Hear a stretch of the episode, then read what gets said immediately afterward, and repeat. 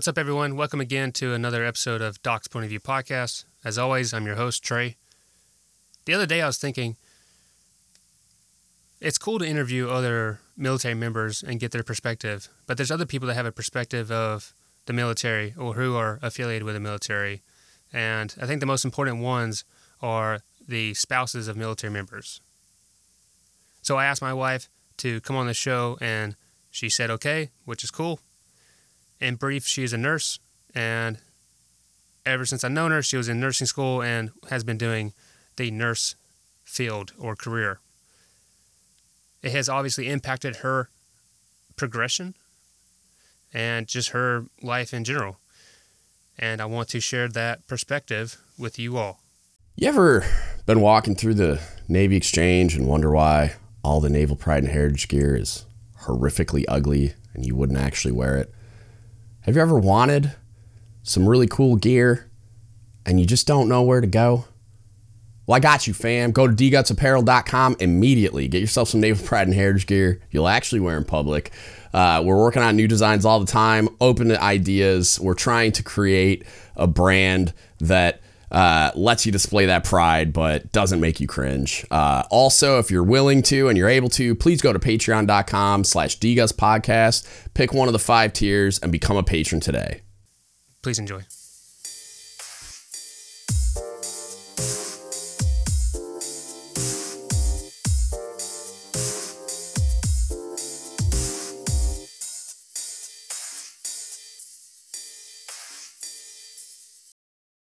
With every other guest I have, I leave it to you at the beginning to tell me who you are, what you are, whatever you want to say. I'm not sure if I should say my name, but First name, sure. Autum. I'm your wife. Okay, cool. Um, what I am? Guess I'm a military spouse. I'm a mother of two. And I'm a nurse. So tell me about your upbringing.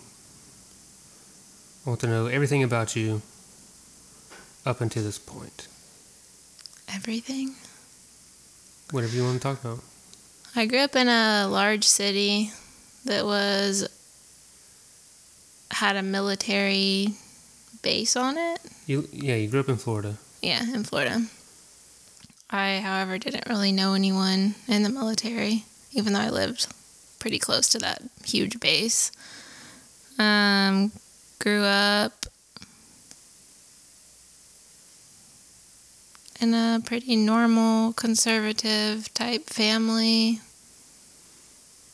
My dad was a pastor, Well, he still is. still is, yeah. Um, So did you have any affiliation with the military growing up? Absolutely none. No one in my family was ever military. Actually, that's not true. My mom's um, dad, my grandfather, was a career military, and she was a military brat, I guess. But I never saw that side of him. So no, like no one in my immediate circle was military. I didn't have friends that were military or I didn't really know anything about that life other than things my mom had told me about growing up, moving around and things like that. What until you met me? Yeah. I, I, that's pretty. f- I, I mean, it's pretty funny because the base we I was at is like pretty much 50-50 military to civilian, and then Yeah. even the civilian population had some type of affiliation, either working with the military or were family members of the military. I remember my uh, best friend's dad was military. Um, but Sam's. yeah, but they never moved around. Somehow he had a job where they stayed in the same location for basically his whole career. Yeah, because that base is an air base, and there's P3 Orions and there's P8s, and then the aviation crew or aviation community there, they can bounce around different platforms and from sea and shore and basically do their whole 20 years in that one spot. Well, all I knew was that her dad was in the military, but I didn't see how that really affected their life or anything like that. So, So, at what point did you decide to become a nurse? hmm. Well, I was always basically told that I was gonna go to college. It wasn't really an option for me. My parents just said like, when you graduate high school, you go to college, so you got to pick something. And they told me like what different options were, and they thought that I would be good at nursing for some reason. They thought I had a good temperament for that, whatever that meant. Um, and I did this medical missions trip with my church when I was in my like first or second year of college, I think, and that helped solidify my decision to go to nursing school. And shortly after we got back from that trip, I think I found out I was accepted into the program, and I just knew that that was what I wanted to do. So, you grew up conservative, you grew up in a under a pastor's home, Yeah. And you had no medical, I guess, well, you didn't do anything in the medical field until you got into college and started doing, I think, CNA. Weren't you a CNA? Yeah, while I was in the nursing program, I worked as a CNA. Which is a pretty typical thing to do as a nursing student. Yeah. And then you went on a missions trip, which you did a few of those, right? I did quite a few of those in high school and even middle school. Yeah, I never got to. It's always too expensive for my family, I guess. Yeah. I think we did a lot of fundraising for those, but Yeah, most of the time the money comes from other families and stuff. they were cool though to see a lot of different cultures at a young age. Yeah. And I think that was part of what what made me want to do nursing too is just being able to see as a young person the way that other people live and how some people are a lot more fortunate than other people and I just wanted to find some way to help make an impact on other people's lives and I thought nursing seemed like a really practical way to do that. So, So you were, you weren't even really looking at nursing as purely medical skills or something like that. You're just looking at it as a humanitarian. Kind of, but I saw it as a really practical skill set. Like this is something that I can physically do to help people. And then utilitarian wise, you're always going to be, be able to have a job. Yeah, I mean, sure. we've even ever since we met and you became a nurse, Always been able to find a job. Even if it's not the most ideal one, you've always had a job. Yeah. So you, you went to college. You went to well, yeah, you went to that local college, and I think I met you what, halfway through, or I think- actually towards the end. I think I was in my last year of nursing school when we met. yeah, and then where did we meet? Church. Yeah, and the, I guess the funny story is I met your mom first, Yeah. and then she made me introduce, or she introduced me to you. Yeah. Do we have to was- get into all the details? I'm, though? I'm getting the details. I think it's funny. I was scared because if a mom is that persistent, Enthusiastic. enthusiastic, usually the daughter is probably not going to be. I was scared what you're going to be what like you're that. looking for? Yeah, if she's having to sell the daughter, it's probably My mom's just really outgoing. She I know that now. genuinely likes to. But I had met your mom five minutes before I met you. Yeah. So I just have this I think she just thought you looked like middle-aged you lady could. trying to tell me, "Hey, you have to meet my daughter," and that's like a red flag. I think she just saw that you were by yourself and could She probably probably thought I was use someone to talk to. And the sad thing was, I was yeah. just a lonely. Uh, corpsman, sailor, whatever you want to call call me. Well, I thought you seemed sweet. Mm. Nothing but everything, anything but that. Okay, so we met and yeah, we got married what a year afterwards, which is not uncommon in the military. There's a lot of horror stories where you you hear people out of A school are getting married or getting married while in A school to like other students. And no one really knows why. Maybe the money, the benefits. We literally got married one year to the day after the day that we met each other. Yeah, we thought that was cool. I we, guess. we met each other like June 28th, and we got married June 28th the next year because my dad said we had to wait a year. I didn't know that part. Yeah. I just remember having to go to your dad and ask him if I could marry you. Well, I knew we wanted to get married for a while, but my dad said, Yeah. y'all need to date for at least one year before y'all make that decision. And we So would have. we did. We would have dated longer, but I I met you a year later. I had already had orders to somewhere else, or I was in the process You of were due to, to move. I was due to move, and is either separate and try a long distance thing, right? You mean try to date long distance? Yeah, Yeah. or risk it all and get married. Go all in. I went all in. and it's worked out so far, seven years later. So far. Yeah, it'll work out the whole time. Okay. I'm Cool. alive. yeah. Okay, so you you go to school, you meet me, and I think it's just a complete coincidence that we're both in the medical field, but I'm the slum. I'm I'm working the CNA CNA plus. I don't know. You made your job job seem pretty cool when you were telling me about it. Of course, I'm sure I did. You were like, "Yeah, I'm basically like, um, what did you say? Like a medic, or I don't know what word." I hope I didn't say anything like that because it's all untrue. If it was.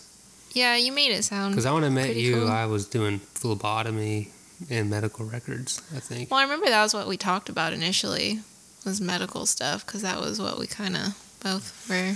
Yeah, I was a boot Doing. and I motivated. Thought the mustache was cool. But it wasn't. Still isn't.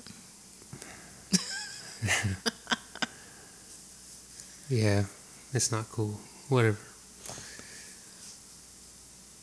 Yeah, I don't know what I try to sell you on. I mean, a, a corpsman is just. I like to describe us as someone, a, nurse without the education.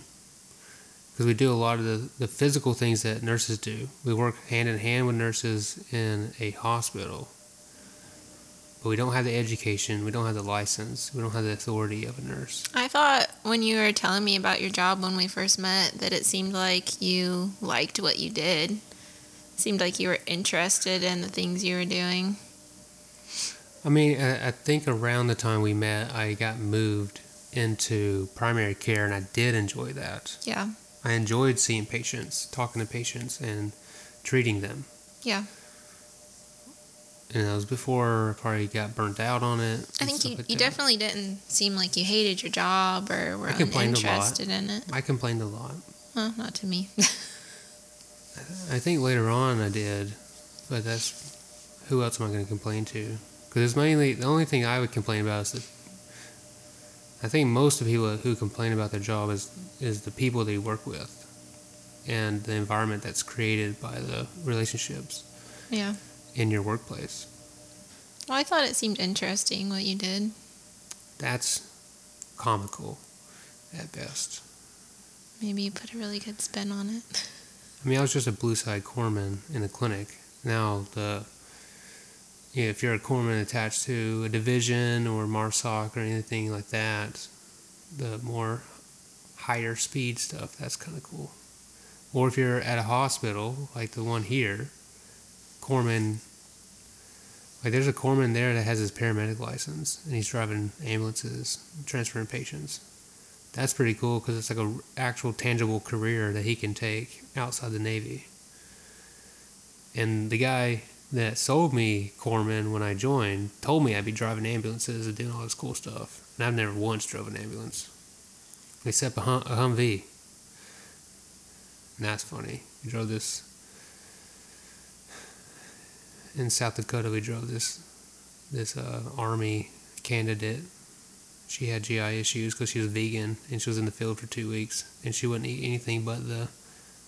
She'd pick and she'd pick things out of each of the MREs, Hmm. and she got backed up, and then got a heat, and then she became a heat case. So I'm driving this Humvee in South Dakota over these like rugged trails. Yeah, and she, it wasn't safe. So you graduate nursing school, and you get your first job. Well, first I want to talk about nursing school. Okay. For someone that doesn't have any medical background, is medical is nursing school hard? Absolutely. I felt at a disadvantage because there were some people in my program that did already have a background in whether it be a CNA or a corpsman or just different stuff. There was a lady in my class that was, I believe, a corpsman previously and had gotten out of the military and had a family and all that and then decided to go back to nursing school. And I felt like things were so much easier for her because we would be learning stuff in class and just doing hands on stuff. And she had already done so much of that. She already knew what the teacher was talking about a lot of the time. And I was like, Yeah. oh my gosh, I have no idea how to check a blood pressure or even the most basic things. Well, if you're a corpsman, you don't know how to do the basic, you know, intake, then you probably should get out. I had As fast as zero possible, zero knowledge of anything medical. Well, I mean, if you have a corpsman, say a corpsman join or a person joins, becomes a corpsman, and gets placed in a hospital, and they work in the ICU their whole first two years. That's probably one of the probably one of the most knowledgeable and highest skill set corpsman you're going to find. Someone that's working in the ER, someone that's working in the ICU, or someone that's actually you know doing stuff like on a line in, in the vision yeah, the people that are actually with patients and doing the more critical care, they're going to be very, very knowledgeable. You don't have to have a degree to know what the doctors are talking about or what why they're ordering this, you know, this blood draw or this medication or we're doing this type of care. I agree to an extent. I think experience can get you a long way. I think the education um, is a very key component as well, though. No, yeah, I, I would never say a corpsman can be as good as a nurse because you just don't have the You have The- to understand knowledge. the why behind what you're doing. I think well. there's a there's a to verify what I'm saying. Like if you become a LPN, or no, if you become a two year RN, Mm-hmm. right, and then you want to become a BSN, Mhm. all you're doing is going back to doing academic type study. Yeah, There's no real clinicals because you're already doing it. true. You're already a licensed nurse, Experience is is what takes you to the next level. and then the BSN is just really giving you more of that theory based or academic knowledge Yeah. that you need. I also felt so inadequate compared to some of the older students in my nursing class. Some of these were like 40 year old moms that just through pure life experience knew more about medicines and just nursing stuff in general just because they had lived. well, they had to take care of kids. They had Right. kids meds. And I was a very healthy, like, what, 20 year old that just You just don't have life experience. Yeah, I didn't have any life experience. and then you're getting a degree that's going to put you in like uh, you're going to have the responsibility of somebody's life in your hands and that's kind of scary as a 20 year old i would never want that Yeah. never I, to this day i don't I didn't that. realize what it fully meant when I started nursing. and i've always wondered like because for me i mean everyone's going to be different but for me like if i would have went i feel like uh, in your household and in my household and pretty much a majority of the southeast that conservative home you know it's you go to high school you're going to go to college. And a lot of people look at nursing as a scapegoat type thing because it, it's good money you always have a job and it's just a good you know li- quality of life. But i would never go become a nurse now because now now i having to you know nine years in the, in the medical field i know what a nurse does. I think I grew up feeling like nursing was a respectable thing to do. It- And sti- and it still is I grew up with parents that encouraged me to get an education and be able to provide for myself and not have to be dependent on someone else. I don't know why, but that was always really pushed on my sister and I, like to get a career, to go to college. And nursing was just something that was respectable to do. I don't know that I ever thought, oh, you're going to be rich when you become a nurse or you're going to have a bunch of money, but I knew that if I did that, I would be able to at least take care of myself as well. Like have enough You're not getting okay. rich as a nurse unless you're doing higher level nursing stuff. Right, for sure. But I knew it was something I could do to have enough, you know? I was I was riffraff in college. I, I didn't really want to go get a business degree or nursing or you know the I call I I mean I don't mean disrespect like a cookie cutter type careers. I was I was trying to do like a vocational type job and it, and none of it worked out mainly because of poor choices on my end. And that really is what led me to join the Navy was having you know those terrible minimum wage jobs. Military seemed more interesting, maybe. Well, I'm, I mean, this sounds silly. I mean, as a lifeguard, you know, I like that. Like, hey, you're trying to save someone's life potentially. I was a volunteer fireman, so I had that like volunteer service type mentality. And then the volunteer firefighters I was with, they're all middle aged dudes. I was like the youngest one in there. But they let 16 to 18 year olds or 16 plus join because it gets them in the community. And that community is, is no different than a police force, a real fire department, or military. So you enjoyed having jobs where you felt like you were making an impact, possibly? Yeah, you put out, you put more out, fulfilling. Yeah, and I mean, I. I grew up at, at 16 years old, 18 years old, putting out fires, and it's, you have the family standing next to you, grateful that you're there to save their home. I mean, the the worst one I seen was like six in the morning at Christmas Day. We get a call, and I jump into the the passenger seat, and then we have the fire chief in the driver's seat, and we're blazing down these roads. I was scared for my life because this guy's driving like he owns that fire truck. And I'm talking about a full size fire truck, not a little, not like a brush truck or anything like that. And we go to this person's house, and their house, their house is pretty much ruined, and it's on Christmas Day. That was probably the worst one I've seen. And the people are there, and you're just run, you're doing your job. And I've always liked being in that high stress type environment. I don't like high stress environments. I get in this weird headspace, and it's kind of like autopilot. I don't like You don't have to think. Someone, it's like an adrenaline rush. Like no one wants to have an adrenaline. No one wants to have, you know, go into a house fire to be a adrenaline rush. But there is that is, you know, inherent to doing that type of stuff. I like organized chaos. The ER is my least favorite place to be. I'm like that now. I hated working the ER. I'm not a 12 hour shift kind of person. I like my two hour lunches. I like my office hours. I like structure. I like my schedule. There is some interest in the ER because you don't know what's going to come through the door next.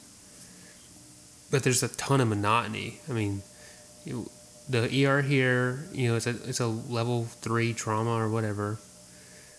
But ninety percent of the traumas are all geriatric falls, and then it gets you. Yeah. It gets you. It makes you complacent because they're like, oh, we got a level, you know, two coming in.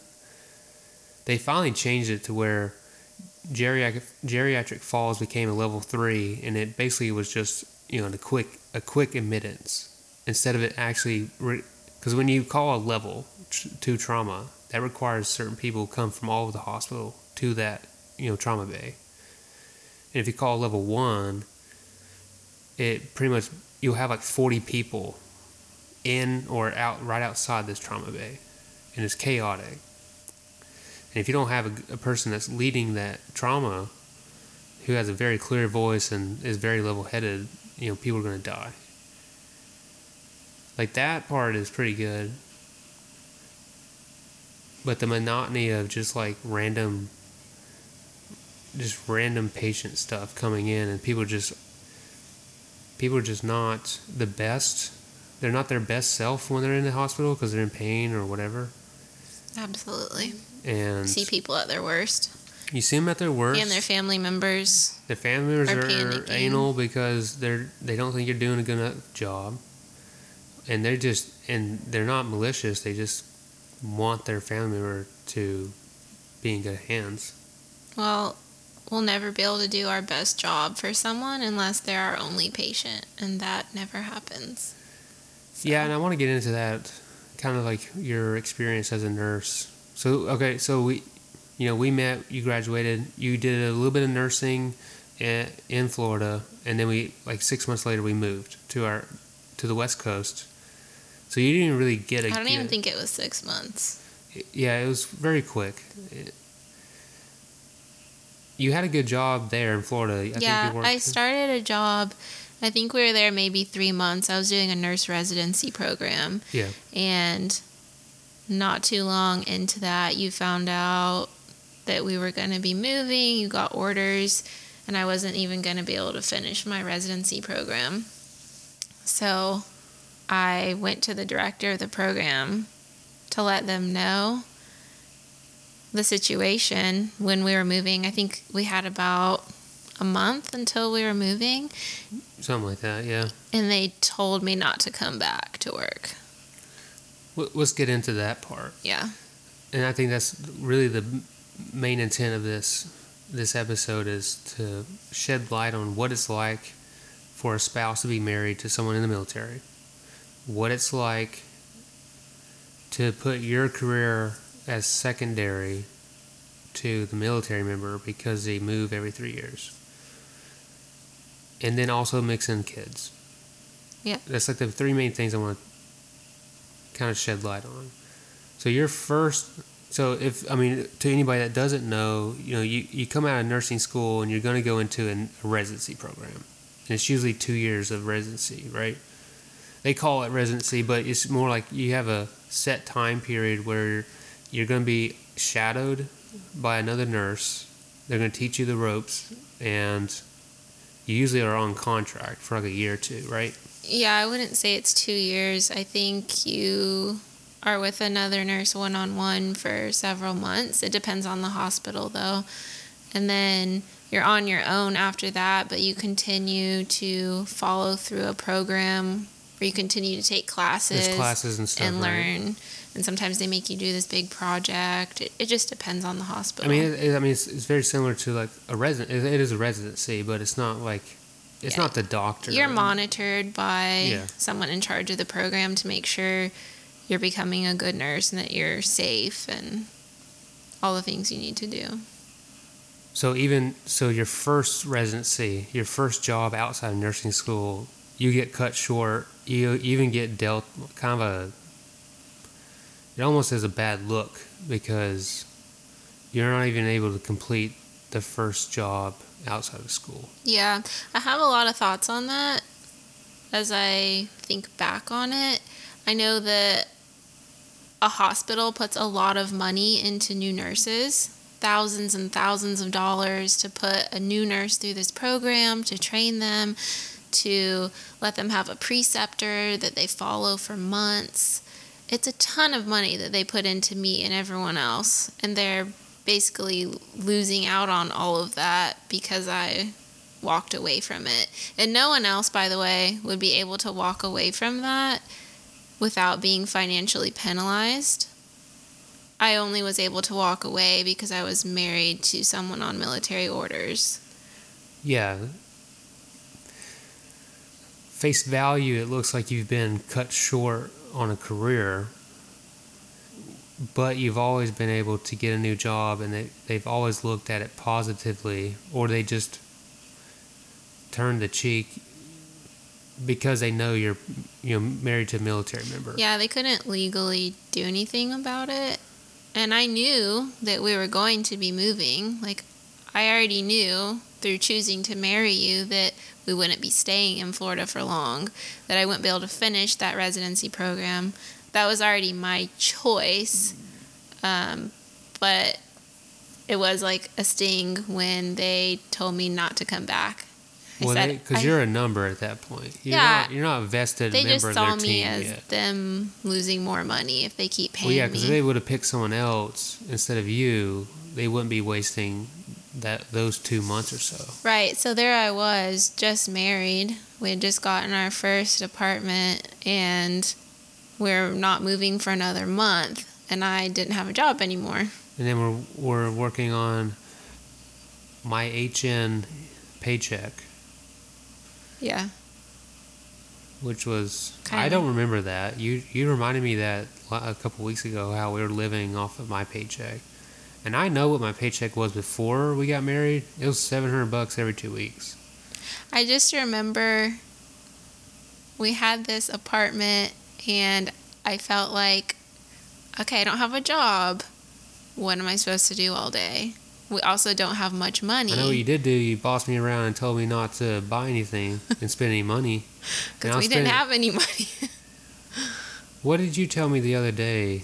You wouldn't let me buy something because you, you like you told me we didn't have the money, so you made me maybe not buy something or buy the cheaper option of something. I can't remember what it you was. You wanted to go out to eat the other day, and I told you not to because we already had food at home.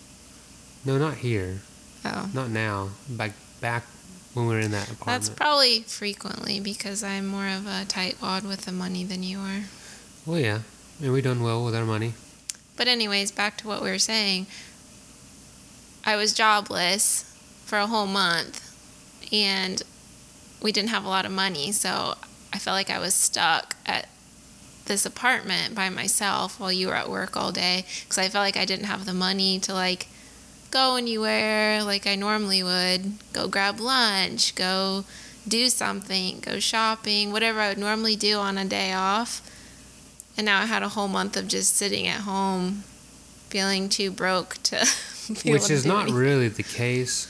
We had money, but we just didn't want to. We didn't want to blow through our money. We've never been financially in a bad spot. Well, like I said, I'm a tightwad, so I wouldn't say a tightwad. We're just good at managing our money. Which is funny because I'm the one that manages the money, and I just tell you what where we're at. I look at it all the time though to see how much we've spent. Yeah, you're checking up on me. month. I know it is. I know, because our our bank accounts are merged, and I don't know how these military people don't. I don't. Well, That's another topic. I'll talk for hours about finances. Maybe do that on another podcast. If you're married, join your bank accounts. That's my only advice. And then all your problem, most of your problems are gonna go away. Well, for us it works, but I haven't seen it work the other way around. well, you don't know everybody, but You might know a lot. Okay. Before you check me and humiliate me. So, over the seven years we've been married, this is what has stressed you out. Almost all the. Whenever you've been stressed out, what? the lack of job or the the black marks on your career because you think personally you think you not completing more than you know a few months to a year or two years in one place you felt like it's always going to come back to bite you but it hasn't not yet at least I was trying to think how many jobs I've had since we got married. One, two, three, four, five. We've lived in three different places, and over s- not quite seven years, I've had five jobs. Five nursing jobs. But you never had to take a job that's not nursing. Even the job you have now, which we've gone back and forth with about how it's really a glorified babysitting. I do home health right now. Yeah. We'll get that in a minute. So you got told, don't come back. We were living in an apartment. We were financially okay, but we didn't like the situation. Then we moved to It West wasn't Coast. what we were expecting. Yeah. well, that's, I mean, that's what I'm getting at is that you, if you wouldn't have met me, Oh, one more thing I want to say about that.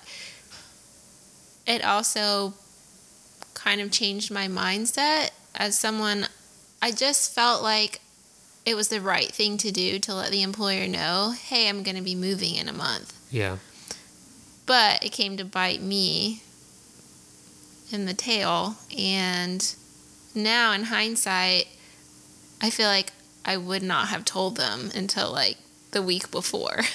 Because now I know how employers what they would say and you can't blame them for it. correct, but at the same time I don't how do I say this? I don't want to say it's not my fault, but it's not my fault that you get orders and we have to go somewhere Yeah, for all you knew, we could have got orders in Florida. And I've also learned how orders get changed, how you get extended places, how you can get sent away sooner than you thought. And I, in the future, would not jeopardize losing my job or not getting pay for an extended period of time by telling someone early and then things get changed again. So, yeah, I learned the hard way, I guess. We've we've learned a few lessons the hard way with jobs and stuff. So we moved to West Coast, and uh, the the culture of medical, either it be nursing homes, hospitals, clinics, is just wildly different on the West Coast than it is the East Coast. Maybe Northeast is different than the Southeast, but specifically to the Southeast versus West Coast, there's a big culture difference.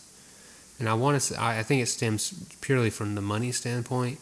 They have more money to hire more employees, and more employees means not as high patient load. It also means you have specialty techs who do the patient movement, the IVs, the whatever whatever you can think. You have a specialty person that goes around a hospital and does things for you. Yeah, working on the West Coast was like dream nursing. Yeah. I went from having to take care of five high acuity patients on the East Coast with very little support from anyone as a new grad to going to the West Coast to taking care of less patients with so much support. Well, before you got that good job, you worked at a nursing home. Yeah, so after we left Florida, most hospitals, at least at that time, would want you to have six months to a year of experience before they would take you on. Yeah. And the way you get around that is by doing a residency program. Mhm. And when we moved there, I think the hospital started residencies twice a year, like spring and fall. And we moved there November. around Christmas time. Yeah, it was November, like right before Christmas. And so they were in between residencies. And I didn't have enough time experience as a nurse to just start working at the hospital without doing the residency, but I needed a job.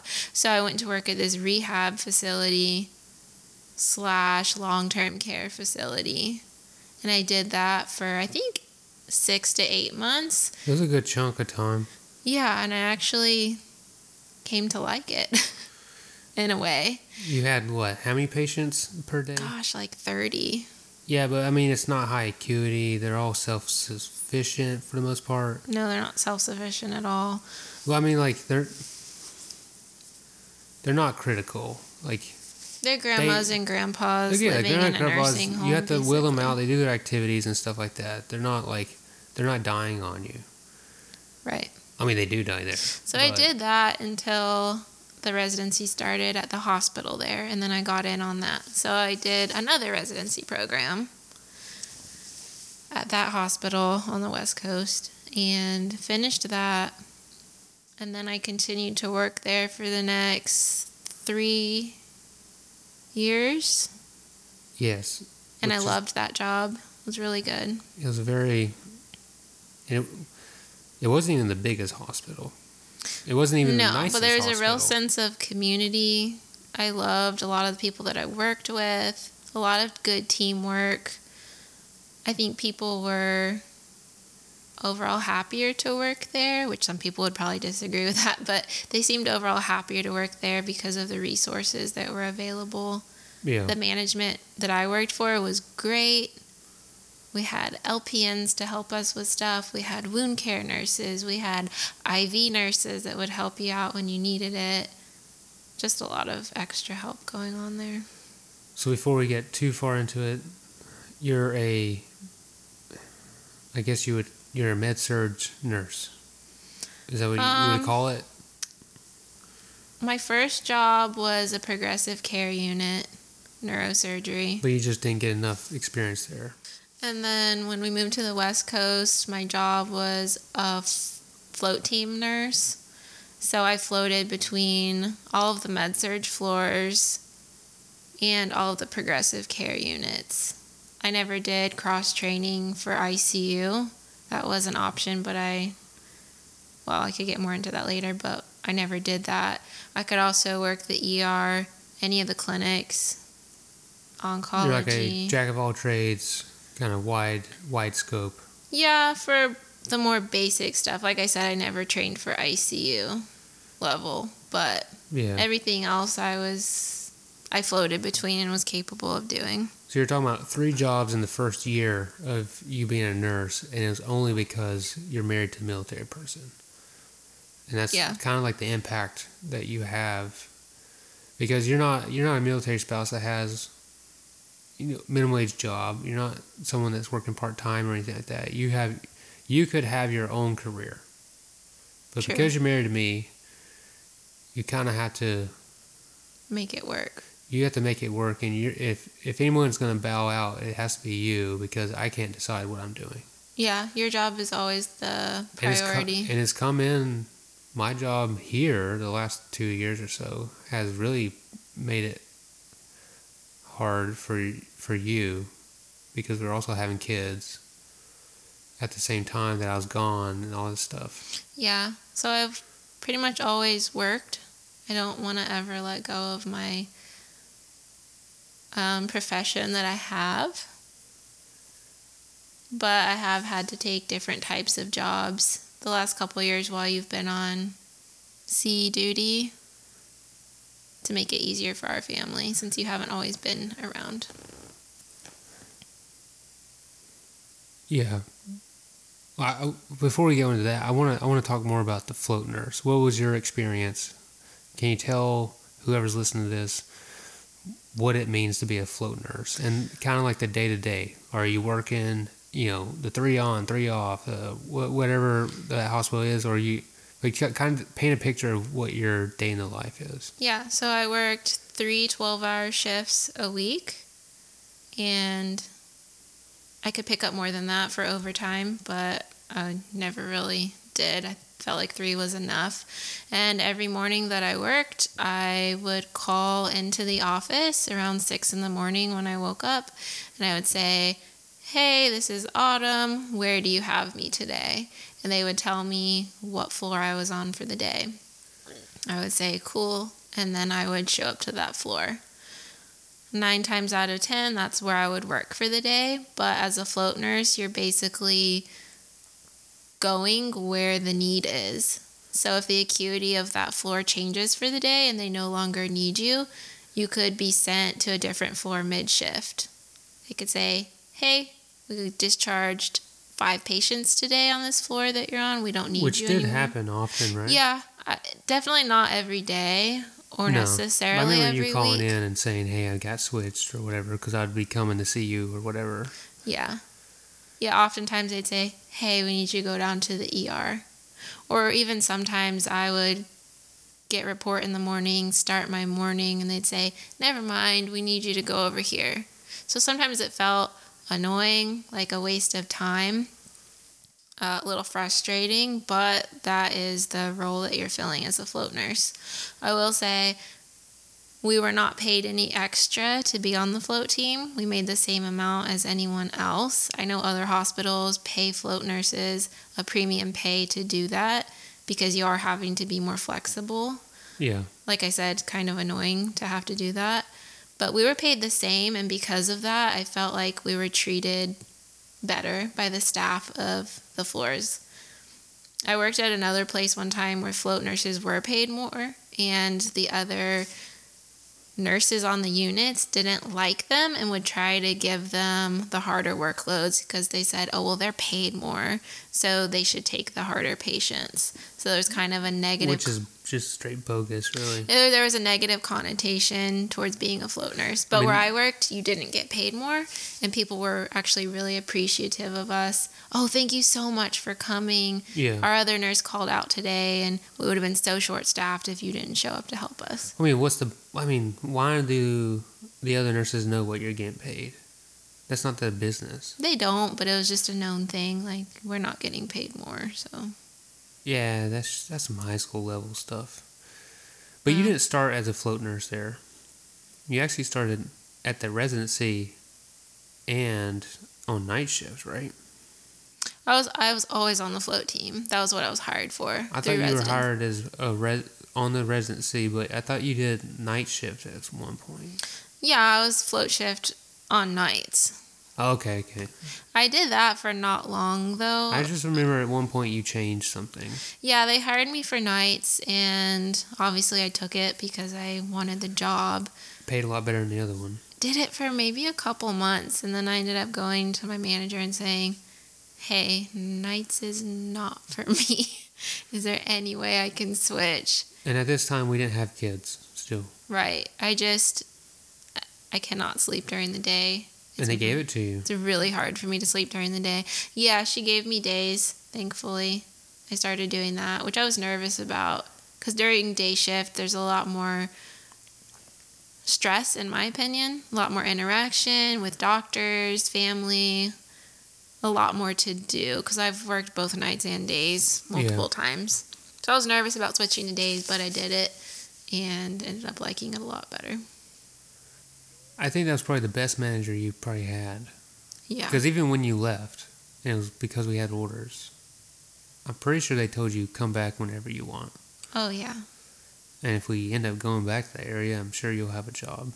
Yeah, she was great. 'Cause I, would picked work them. for I her. picked that area again because there's nothing else right now looking at orders. Yeah. We'll see.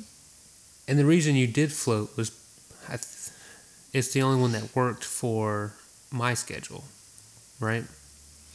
What do you mean? Why words? Well, oh no, no, that's not true because we didn't have kids at first. No.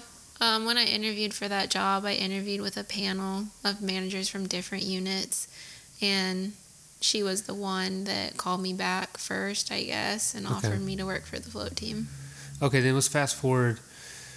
You did that. It's pretty much the same. You pretty much did the same job the whole time. I, th- I think it was like two, three years because I got extended a year at that command. Yeah, I think I worked at that hospital for about three years. Yeah, because I got injured, so we had to stay an extra year. Yeah. Almost went LIMDU, but didn't. But whatever. I think uh, halfway through our time there, we ended up having our first kid, and I, I you did go on like a maternity leave, paid leave, and you you're actually able to save up enough paid leave where there wasn't much time where we you weren't getting a paycheck, right? Um, we like to vacation a lot, so I don't think I actually had that much PTO saved up. I think I maybe had like three to four weeks of PTO saved. That's pretty good though. And I think I took off nine weeks total before I went back. Okay, I just I'm not remembering very Yeah. well then. Yeah.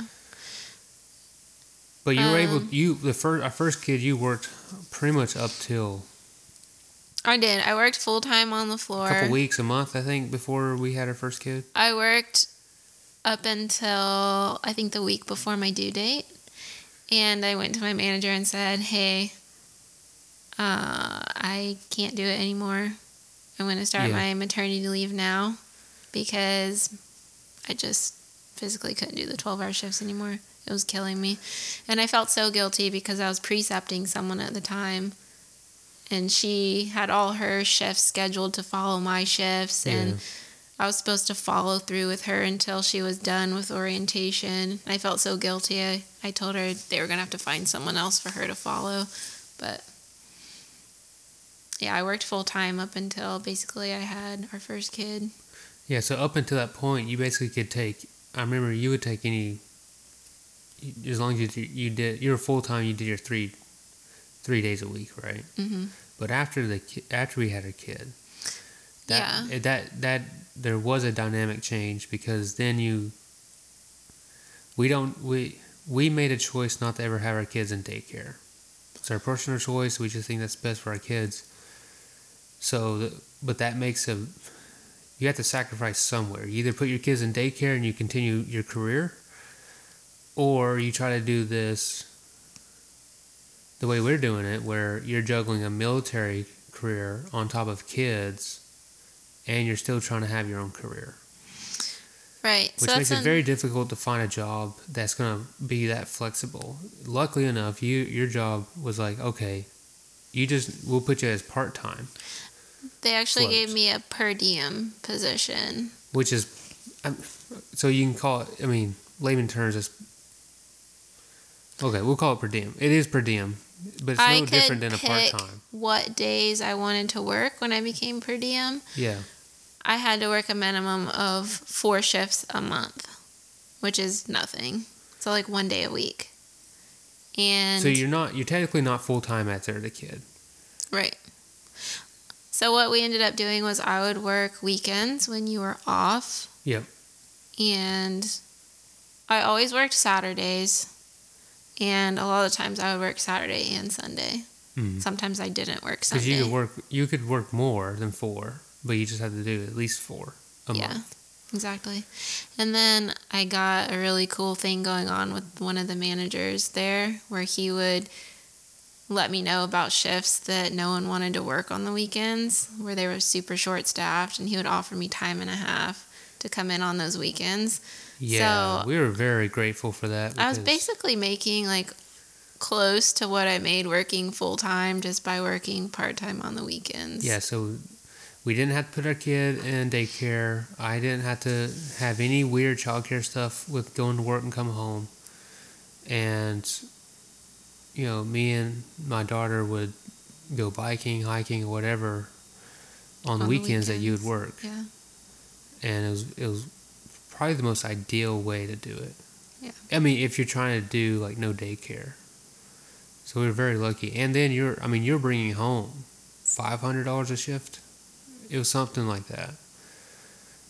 It- and that's I mean, it's just higher cost of living area, so um, nurses there are getting paid 40 plus I think an hour. Which is really good compared to East Coast where we're back now. The base pay was I think around 35 an hour. But the time and a half. But because I worked weekends, the weekends, I got paid more, and there's because I got time and a half, it was close to fifty dollars an hour. yeah, which is and then you come over to the East Coast, and like twenty-seven an hour is pretty standard. yeah. So uh, you know, your first job was impacted by my career. Mhm. Your second and third job weren't really impacted, but it was. It, you wouldn't have had to. It's all a trickle effect. It's a trickle effect because you had to go to that nursing home because you couldn't get a residency because you didn't have enough experience. The fact of the matter is, if I didn't marry someone in the military, I would have got my first job in my hometown at that hospital, done the residency program, continued on with that, and built my way up. Because your aspirations were probably travel nursing or nurse practitioner at some point. I never wanted to do travel nursing. I thought that was something. Well, your fr- I, okay, so your friend was doing it, so we, we just I guess we just talked about it a lot. No, I never wanted to do travel nursing, but I did think that I would pursue a higher education. Yeah, and that's something we're trying to figure out now. But before we go to that, yeah, I mean the moral of the story is that everything has been affected By your career. by my career, Yeah. and it's not. I'd much rather you be the. I'd much rather follow you around because your career is more. I think it's more important to my family or our family than my career is. Hmm, interesting. Yeah, because I mean, if you were you're a nurse now, but if you became a nurse practitioner, I mean, you're going to double my salary. So why wouldn't we just follow whatever you wanted to do? I can go find a job where I I can do whatever do whatever would work. Yeah, I think that's kind of where we're at now. And if I could get out now and you be a nurse practitioner, that's what I would do. But logistically, that's just almost impossible right now. Yeah, we have two kids now, so trying to figure out me going back to school, not being able to work while I'm in school, most likely, you having to provide, and getting out of the military. Like, you'd have to find another job and. And a, something that pays more than what I make because you have Right. to then pay for health care and all this stuff. I think when I did the compensation calculator, so I'm E6 at nine years, I'm, you know, I'm not getting BAH because I live on base housing, but I'm still paid. It just comes out. Either way, with BAH as an E6 at nine years, you're getting paid. I I mean, somewhere in the 50 to 60. hmm And the compensation tells me I need a job that pays 75 Because of your benefits. because of benefits, but that doesn't account for medical care. Right. So then you, you- and you got, you got, I mean, is that calculator the most accurate thing in the world? Probably not, but it's, it's something that we use as career counselors to educate people. Hey, if you're going to get out, what do you make now? This is what you need to make if you get out. So I have, I have all that knowledge and I, I know that I can't get out right now. It just wouldn't work for our family to, to maintain the same quality of life. But I would I would get out in a heartbeat if I could yeah. and just follow you around in your career. Definitely since you've been doing that for me, and I I mean I don't feel like my job is more important than yours. You had your career, if that's what you want to call it, before I had my career. You know, I met you and you were already in the military. Uh, yeah, a very very small fraction of what I've done already. Yeah. And then I started mine after that. Yeah, but I mean, like, you're higher educated. You're you have a higher skill set. You have a license. I I mean, it's just silly that a nurse has to go fall around a corpsman. Because if you're in the military, I would my orders would be dictated by your orders, because you're an officer. I'm enlisted. Yeah. I mean, that's the that's the logical way to go about it. Well, so, but the but your two, your second and third job, the nursing home, and then the hospital that you worked for three years, and actually got you know you're a vested member at that place.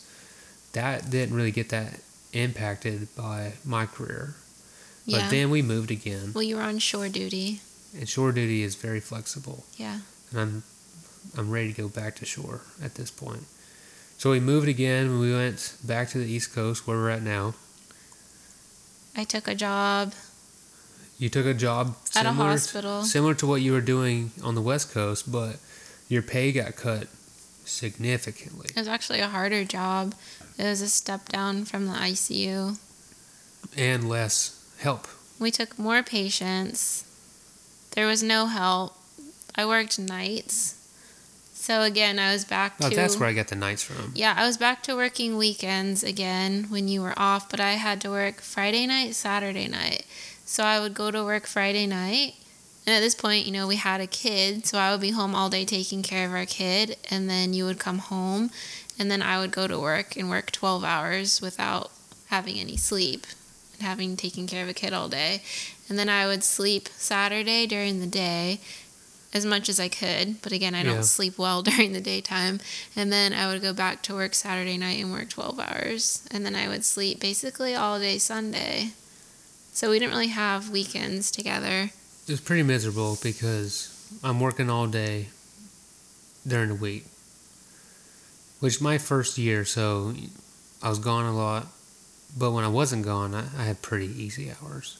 So I mean, we we got family time during the week, but come Friday, you are the the the horrible thing about nights is that if you're working nights, that person is not is not there for 24 hours Yeah. because you you're they're working while you're sleeping so when you get up they're they're going to bed so you're not seeing that person for double of what their shift is.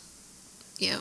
Because I remember you would wake up, come down here and eat, like lunch or whatever, for a couple hours. Not even, not even. You'd And sometimes just come down and eat and go And right I go back, back to bed. to sleep. Yeah. and I have a kid. Well, I mean, that, with one kid it was easy. Two kids now, I I can't do that. They're too crazy. But you worked there, and to Yeah. put on top of that, we moved here during COVID. Moved here in November or October of 2020. Yeah. And what what was it? March 2020 is when it started. But you know, it's like three years ago now. Yeah, three years ago. Well, technically, it was called COVID 19, so it started towards the end of 2019. Yeah, yeah, in other countries, but we didn't really get the full brunt of it till Yeah, February, it didn't really March. affect us until early 2020, I think. Yeah, early 2020. So we moved during COVID, and you were working in a hospital, stepped down from ICU. So you're dealing with a lot of COVID patients. So when I started there, we weren't having a big wave of COVID. I think it was like January 2020 was when I started. Yeah. COVID was not that bad at that time, and we were just taking care of basically normal patients. And then I found out I was pregnant with our second child, I want to say around March Of 21. 2020. So a few months after starting to work there, I found out I was pregnant with our second. You started January 2021. Oh, am I wrong? And then when I was gone, I think you told me you were pregnant. Yeah. So, anyways, not too long after I started working there, basically, COVID started getting really bad again. Yeah. And during the time I was working there, I was pregnant, and the whole floor had been taken over by COVID patients. Basically, everyone on the floor had COVID. Yeah. And all the staff kept getting really sick. Like, basically, everyone was getting it. And you were gone. You were on a, what do you call it, a TAD? Yeah. And I just remember reading these stories in the news about how dangerous COVID was for pregnant women, that there were all these pregnant women on ventilators. Yeah. It was just really bad, scary, a lot of unknown stuff. I ended up quitting that job because one, you were gone and I was relying on someone else to take care of my kid for 12 hours at a time while I was at work. And two, I was terrified to be pregnant taking care of COVID patients. Yeah. So you, you inevitably ended up quitting earlier than you thought you would because you were pregnant Yeah, so and there you was didn't want to get COVID. Which I, was- I mean, that's obviously the right move to do. For me, I felt like it was. There was a chunk of the pregnancy where I just wasn't working. I just decided to stay home and wait until after the baby was born to go back to work. Yeah, and then I almost didn't get to be there for that because I went, I came back from TAD and went on another one, You were gone for what, five or six months of my pregnancy? something like that, and I was so frustrated. You came back it- just a couple weeks before the baby The was T- born. and I only came back because so I went on TAD and then I told them up front that you were pregnant. So whatever's happening, because the TAD I went on went on was in the country. It wasn't outside the country. You were only like four hours away. and I was only a few hours away, but the way they treated it, they treated it like a full blown deployment where, you know, we're sleeping in. I, I want to say it was like, I'm not going to get into that. It was it was a unique situation. It was a very were- unique situation where they treated it like a deployment and you didn't have any way of, you know, moving around. You didn't have cars or anything like that. And you relied on, you know, the military to bus you to the site that we were working at every day. And I ended up moving out of the barracks that we were living in and I ended up moving in a hotel. So, you know, I had more freedom and I was just thinking, this is the dumbest thing in the world to be this close from my home. My wife's about to be giving birth in a few weeks, and the people I'm working with couldn't give me a straight answer on when I'm coming home. And then they kept pushing it back, right? and they kept saying, "Oh, it's gonna be we, you know, it's gonna be in a couple weeks or whatever." And I'm like, I will literally leave. I'll I'll rent a car and drive down there. If you don't get me out of here, because I'm not in another country. There's no war going on. It's nothing like that. This is literally up the road a couple states or whatever. The reality is that military wives give birth all the time without their spouses there. Yeah. But I had never done that and I was terrified. I was home. I was like living in this state with my two year old daughter, and I had no family nearby. I had only a couple of friends to rely on if I needed something for an emergency, and you weren't here. And I was terrified that I was going to end up giving birth or that something terrible might go wrong and I would have no one here with me. And then what am I going to do with my other kid? Yeah, you're worried that you're going to have to figure it out without me being here. and my family lived like eight hours away, and yours lived similar, Ten, so no yeah. one could get here clo- like fast enough if something were to happen. And I have a hard time sitting here and saying and complaining about that because so many people ha- have had to do that. Right. But the specific instance or situation I was in, it was just so far fetched to to think that they would not be able to oblige, and they ended up doing it. But it was almost like a drug deal. Like the only reason I got to come home was because another Marine was coming up to the site and going back home the next day. Like they were doing an inspection, and they're like, "You're gonna bum a ride on this person," and then a whole other swath of issues came with DTS and money and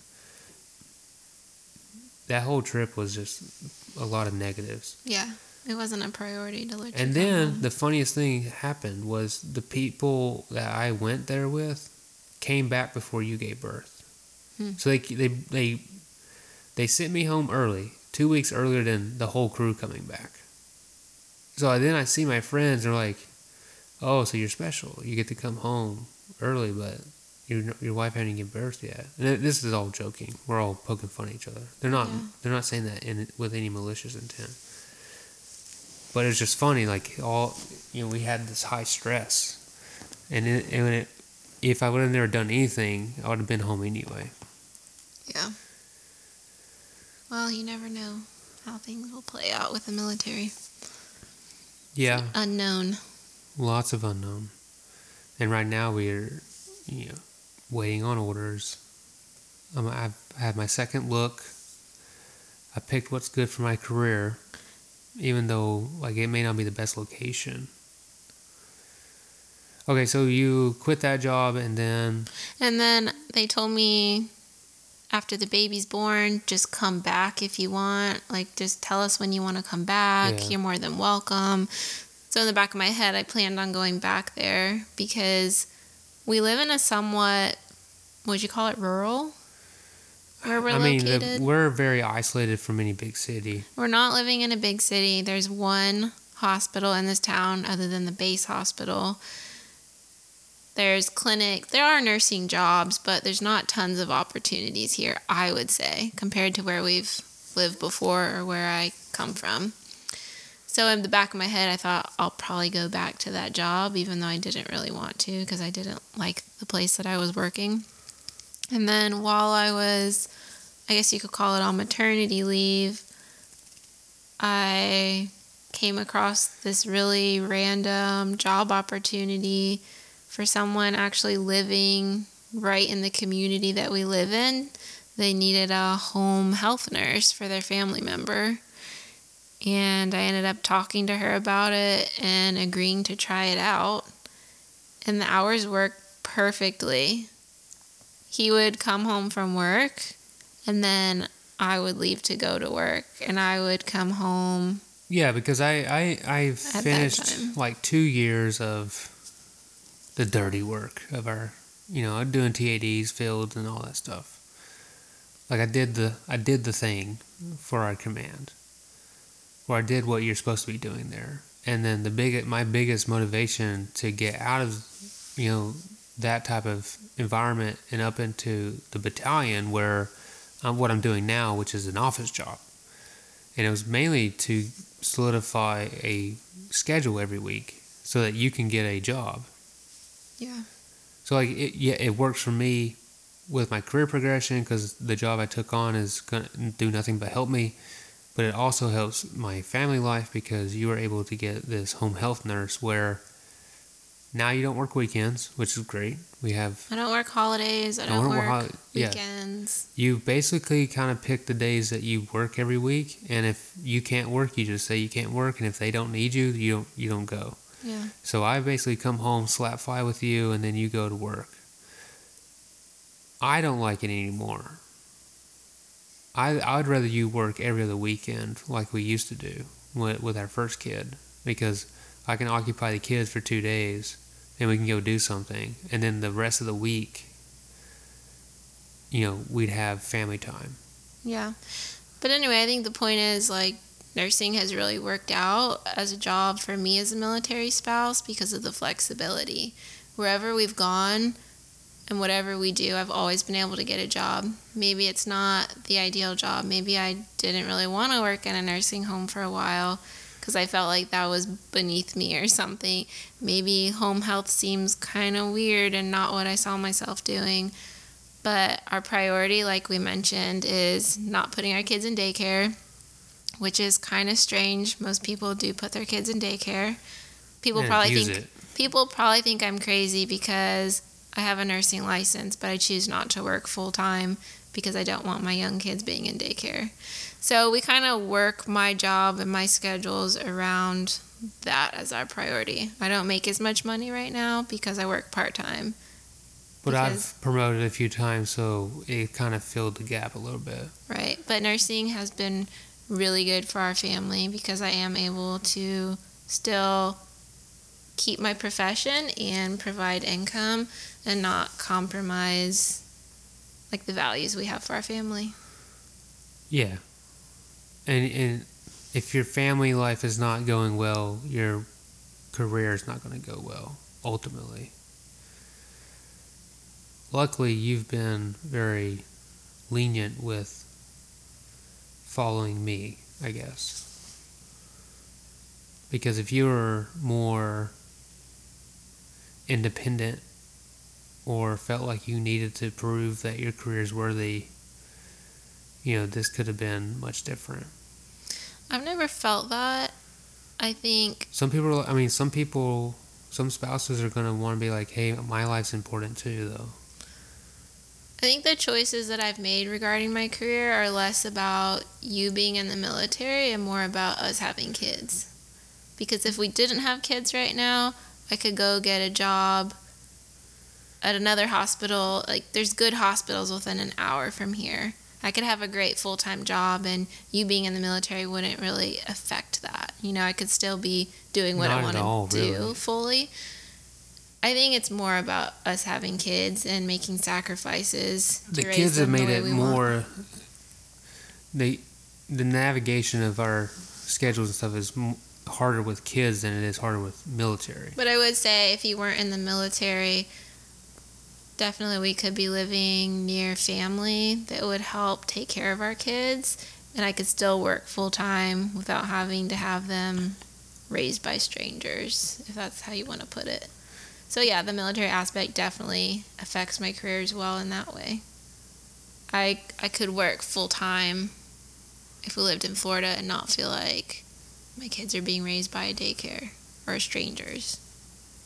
I'd be interested to see if I get these orders to, you know, close to that area. Yeah. To see how that dynamic works out. Well, either because way- your family's getting older, my family's it's almost to retirement age. So like even though we, even though you're close to family, doesn't mean they're actually able to help as much as you need them. True. True. So now we're, I get, I think that, I think we have covered your, your whole nursing career, hmm and I think we painted a good picture of, you know, how that's, you know, my life has impacted yours, and but how you've ultimately been able to maintain your career. and how kids have played an impact on it as well. Yeah, I'm very grateful for my career. I know a lot of military spouses, especially ones that get married young, don't have a career. I think it's important though because most families are going to start having kids, and that's where the military really impacts you. Because when the service member is gone and you have kids, that's the the worst situation you can be in. If the service member is there and you just have to work around weird work hours, that's pretty doable, pretty much across the board. Yeah. And I think we've been lucky so far. I feel fortunate that I do have my career to help us be more comfortable as well. Because pretty much everyone we know, like that we're friends with, their spouses don't have a real career for themselves. Or, Yeah. You know, like a degree in anything. So I feel like they're struggling more living off one income and So now we're like moving on to what do we do now? I'm at nine years. I'm about to have to re-enlist. I'm going to try to transfer my GI Bill over to you so you can use that for graduate school. nurse practitioner is what we're looking at right now. We don't know if that's what we're going to do, but now we're going through the struggle of how how do you go to nurse nurse practitioner school while I'm moving every three years and an online hybrid nurse practitioner school is three to four years. Can be if done you do three. it full time, I think I could do it in like two and a half. But Yeah, that but- would require me not to work, most likely. Not to work, and then also then I'd have to also somehow find a way to pay someone to take care of our kids because I would have long clinical hours. It's basically like working but not getting paid for it. So I wouldn't be able Yeah, to be with our kids as much. it's harder because you don't know what you're doing yet. Yeah. So we'd have a lot less money because I wouldn't really be working, and then we'd also having to pay someone to help us with our kids. Yeah, so right now that's what we're looking at. We're trying to navigate the logistics of you going to school, and luckily I'm going shore duty, so that's going to be at least three years of s- structured schedule, and I hope that we can find something to work out, because now would be perfect timing. But we also have you know 11, you know 11, 12 years left, or 10, 11 years left, until I get out and you could probably find another time frame to do it. How does that look like to be a nurse practitioner also that's married to someone in the military that moves every few years? I think it's no different than a nurse, really. Depends on what your role is as a nurse practitioner, where you're trying Because if you're trying to build a, a rapport with a specific doctor, and they're like they want you to stay long term and be vested, Yeah, they- that's a whole. They may not. another. Yeah, I think it's going to be t- difficult, definitely in the medical field, because there's so many weird bureaucratic rules and networking and I think at the end of the day, we don't really know what we want to do. I think we would love for you to just get out of the military and for me to go to school and become a nurse practitioner. yeah, it sounds real nice until you try to do it. Yeah. Because logistically, it's almost impossible. Okay, uh, I want to thank your time. I think this is a very, uh, very enjoyable conversation. It went better than I thought it would. Really? What You is thought- that? What is that supposed to mean? You thought 30 minutes would be hard, and we're at an hour and a half. Did you ever watch The Princess Diaries? I don't watch weird stuff like that. Well, she basically had this best friend named Lily, and she had her own talk show. It like aired on cable TV or something. And she got really depressed because she found out she only had like eight followers that watch her show or something like that. Yeah. So I'm just kind of like curious right now if anyone will listen to this. There's probably a whopping like two, Two people that listen to the whole thing. Maybe in a few years we'll have 20 people. Could be like really famous on YouTube someday. Okay, I'm going to end it now. Uh, I think I, I want to thank you for your time. Um, I guess we'll just we'll, we're going to go lay down in bed now. Peace. Peace.